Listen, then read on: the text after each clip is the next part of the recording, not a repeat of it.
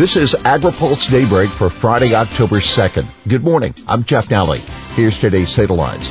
Aid talks continue. Harris pushes worker heat standards and China keeps up buying pace. House okays aid bill as talks continue. The Democratic controlled House narrowly passed a $2.2 trillion coronavirus relief plan last night, even as leaders continue to negotiate a final package. Ahead of the vote, House Speaker Nancy Pelosi said Democrats were still trading proposals with the White House, but wouldn't have a deal before today. We're going back and forth, she said. Several farm district Democrats who are in tough reelection races, including Ag Committee Chair Collin Peterson, joined Republicans in voting against the revised HEROES Act, which passed 214 to 207. The bill includes provisions targeting help to select farm sectors and expanding food assistance. Harris proposes heat standards for workers. Democratic vice presidential candidate Kamala Harris is proposing to mandate federal protections for people, including farm workers who have to labor outside in high temperatures.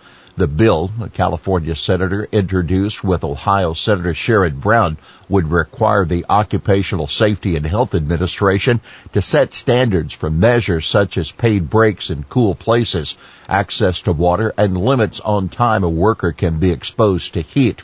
It's absolutely unconscionable that workers in industries from agriculture to construction face excessive heat conditions for hours each day with no protections for their health and safety, Harris said. The bill is named after a farm worker who died of heat stroke. A similar bill was introduced in the House. Now keep in mind, the bill is in line with Joe Biden's plan to expand farm worker protections. Farm worker advocates USDA move will slash H-2A rates. Farm Worker Justice, which works to protect the rights of farm workers, says USDA's decision to scrap its annual labor survey will effectively cut the minimum wages that farmers must pay H-2A workers next year. Without the survey, the state or federal minimum wage farms will likely only have to pay H-2A workers the state or federal minimum wage, according to FJ senior staff attorney Iris Figueroa. The adverse effect wage rate farms are now required to pay is based on what that USDA survey. Figueroa says the Labor Department can change the way the AEWR is calculated without going through a notice and comment process to alter its regulations. The USDA action would result in significant wage cuts for farm workers across the country as compared to the current AEWR, she said. Keep in mind, farm groups tell AgriPulse they are not certain how DOL will respond to the USDA action, and the department has not responded to a request from AgriPulse for comment on its plans. USDA said it's ending the survey because similar data is available to the public elsewhere. USDA also killed a memorandum of understanding with DOL on use of the survey. Another big week for U.S. soybean sales to China. The U.S. sold about 1.3 million metric tons of soybeans to China in the weeks of September 18 to 24, following the previous week's total of roughly 1.9 million tons.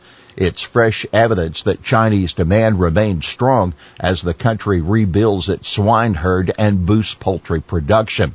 The new trade numbers released yesterday by the USDA also show fiscal exports of U.S. soy to China also remain strong. The U.S. shipped 893,900 tons to China during the latest weekly data, up from 769,300 tons September 11 to 17. Perhaps most telling is the latest sales figures on outstanding sales. China has purchased but not yet imported about 17.4 million tons of soybeans for 2020-21 delivery as of September 24th a year ago when the impacts of the U.S.-China trade war were harsher. Outstanding sales totaled just 2.9 million tons. It was March this year that China began to officially exempt importers from the country's tariffs on U.S. ag commodities. Brazil picks up pace on rice imports. It's a rare situation, but Brazil is buying a lot of U.S. rice South American country facing rising domestic prices that had consumers grumbling paused its 12% tariff on U.S. rice and purchases began almost immediately last month. From September 4th to 10th, Brazil purchased 30,000 metric tons according to USDA data and then purchased another 7,200 tons in the following seven day period. And in the latest data out of USDA, Brazilian importers snapped up 71,100 tons of U.S. rice from September 18th to 24th.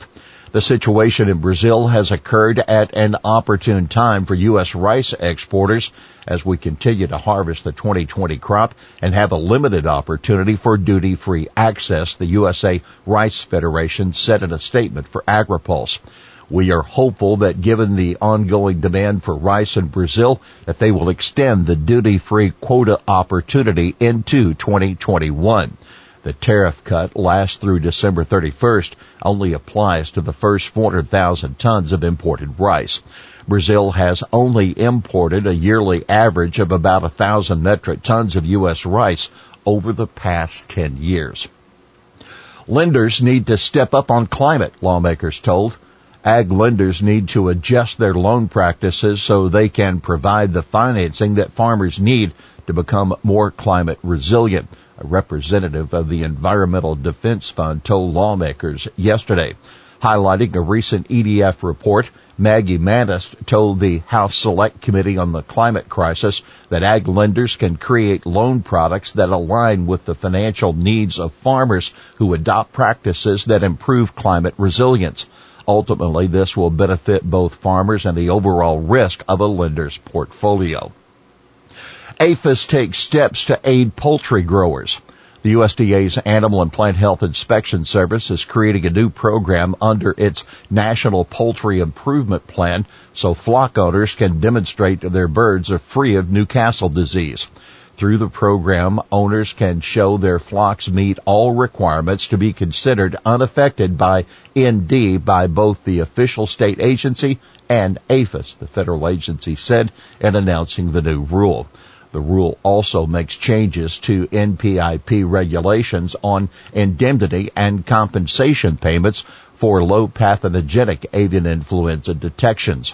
The rule alters definitions of various terms relating to providing payments for animals, materials, cleaning and disinfection, and other steps needed for infected farms to return to normal business, APHIS says. Here's today's She Said It. We all know that our planet is on fire and the urgency of getting carbon out of the air, carbon out of the water could not be stronger. Biden knows that. He's put together a strong plan to do that and a lot of us are going to help him do that and more. That Senator Elizabeth Warren, Massachusetts Democrat, when asked about Biden's comment at a Tuesday debate that the Green New Deal isn't his plan. Well, that's Daybreak for this Friday, October 2nd, brought to you by Watkinson Miller and Dairy Management Incorporated. For the latest news out of Washington, D.C., visit agripulse.com. For AgriPulse Daybreak, I'm Jeff Nalley.